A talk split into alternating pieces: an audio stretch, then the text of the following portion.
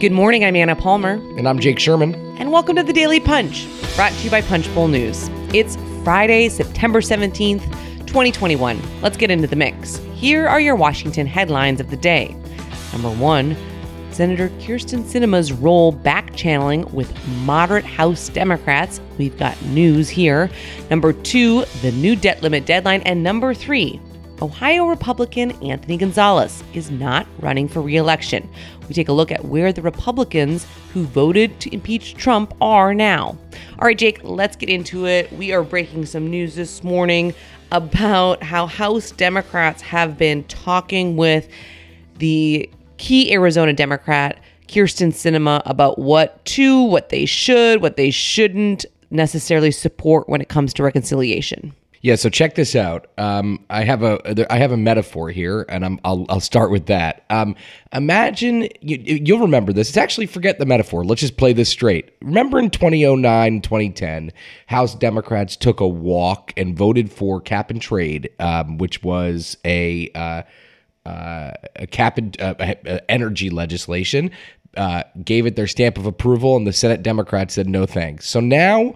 And a lot of people lost their seats. A lot of those House Democrats were just pummeled with ads at that time. Yeah, if you look at people Southwest Virginia, Ohio, all voted for that and are all having a change of career at this point, I would say. That was 12, 13 years ago. But anyway, not the point. I guess less than 12 years ago. But anyway, back to reality. So the conundrum that House Democrats are facing is why would they vote for a piece of legislation if the Senate Democrats are not going to vote for it? Okay, so let's bring this back to Kyrsten Sinema and Joe Manchin. We report this morning that Sinema and Manchin have been back-channeling with House Democrats on the Energy and Commerce Committee, moderate House Democrats on the Energy and Commerce Committee, and the Ways and Means Committee to oppose pieces of legislation that are politically dangerous for them and that are not going to pass in the Senate. Now, listen, this is not nefarious. Like, these people would probably vote against this legislation anyway. But, it's interesting to see. There's always intrigue when the hidden hand of a senator is behind some House action. Yeah, I think so what's so important here, right, is, we've talked about the numbers here, and you obviously have this 50-50 Senate, and you have this 3-seat majority for Speaker Nancy Pelosi trying to maneuver, but it just shows you how tricky the politics are in terms of some of these moderates saying, I'm not going to vote for these, take really tough votes in the committee or support it in the House package when they are hearing behind the scenes from Kyrsten Sinema, Joe Manchin is also having conversations, that these provisions are going nowhere in the Senate. It complicates things quite a bit, though, because now you're not just trying to figure out where House Democrats are if you're Pelosi. You're also trying to figure out, okay, what is this, intra-chamber conversation going like, and what does that mean for some of these other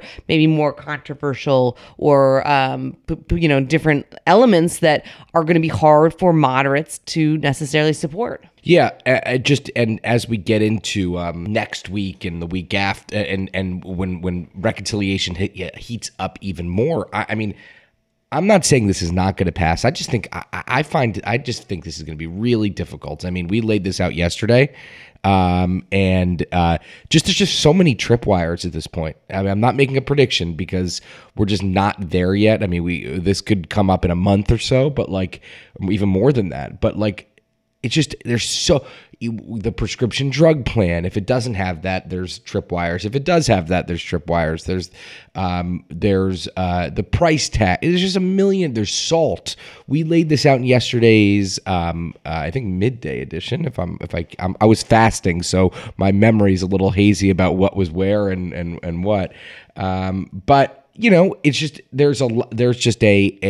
it's a lot of really dangerous political elements right now. And just a new dynamic to watch. We always are watching where different factions are. And this, I think, is really instructive of how difficult things are going to be in the next several months, potentially. All right, let's move on to the number 2 story of the morning. The debt limit. We have been hammering on this about how the debt limit and government funding are really going to be the issues next week as we come perilously close to a potential shutdown. We are reporting this morning that a key Wall Street data firm that is followed by Treasury watchers has now moved its debt limit date slightly. Yeah, that's right. Writes in ICAP, this Wall Street data firm that we've been recently put onto that a lot of people in D.C. are watching, say they think that October 25th or 26th is the deadline. What does that mean? So they originally said it was the 22nd. They're moving it back a couple days because of higher than expected tax revenue. Point is, this has to get done. This has to get done like now or like adjacent to now because this is quite dangerous. The deadlines are pretty daunting right now. 13 days until the government shuts down.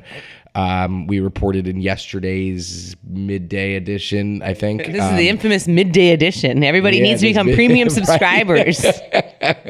Well, today's midday edition, you'll get the Punchbowl News Power Matrix. Always. But anyway, so we reported in the midday edition that the House is moving toward the Rules Committee with a funding measure that will fund government until December. Not sure what it's going to say in the debt ceiling. We're going to dig on that today. They're expecting, just to put it into focus, they're expecting to be drafting that on Monday.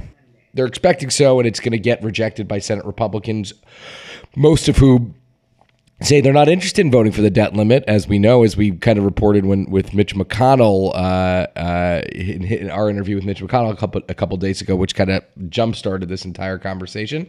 Anyway, so I would just say it's really, really, really dangerous, and we're going to be in for a couple interesting weeks. All right, let's move on to the number 3 story of the morning. What happens when you oppose Donald Trump? Our pal Jonathan Martin of The New York Times scooped last night that Representative Anthony Gonzalez, the Republican from Ohio, is retiring. If you'll remember, recruiting Gonzalez to run for Congress in 2018 was a huge boon for House Republicans. He's a Cuban American, young, a former Ohio State and NFL football star. But there's one thing that he did do. He voted to impeach Donald Trump. I think it just puts into focus how opposing Donald Trump can put you in a pretty perilous position politically. So the three P's. Gonzalez was a coup for McCarthy, as you noted, not noticed. I guess you noticed it too, but you also noted it.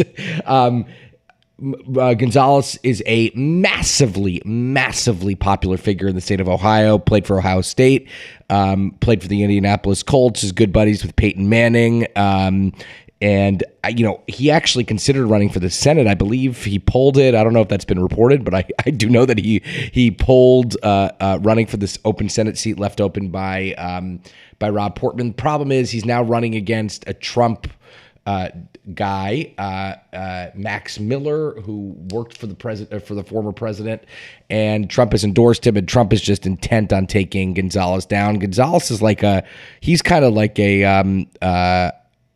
out of a movie, right? Bald, big dude, played football, very tough, but Trump is going to take a victory lap here because he told J-Mart yesterday, I think in the story, that Trump is a cancer. He basically can't get through a primary in his Cleveland area district. I am a bit surprised, to be honest with you. I know Gonzalez, obviously, we cover Congress, so we know a lot of these people. I think he's I thought he would fight this. I thought he would not let Trump, who he clearly does not like since January 6th. He voted to impeach him, as you noted. I just didn't think he would back down here. But clearly he thought he said it would have been a challenging primary or something like that, but he thought he would have prevailed. Everyone says that. When you're getting out of the race, that's a pretty easy thing to say, right? Yeah. Well, he did cite that he has, and we had reported this a couple months ago, he was spending a ton of money on security, on his personal security at his house. Not a ton, but he was spending personal money on security. I think we reported that a couple months ago.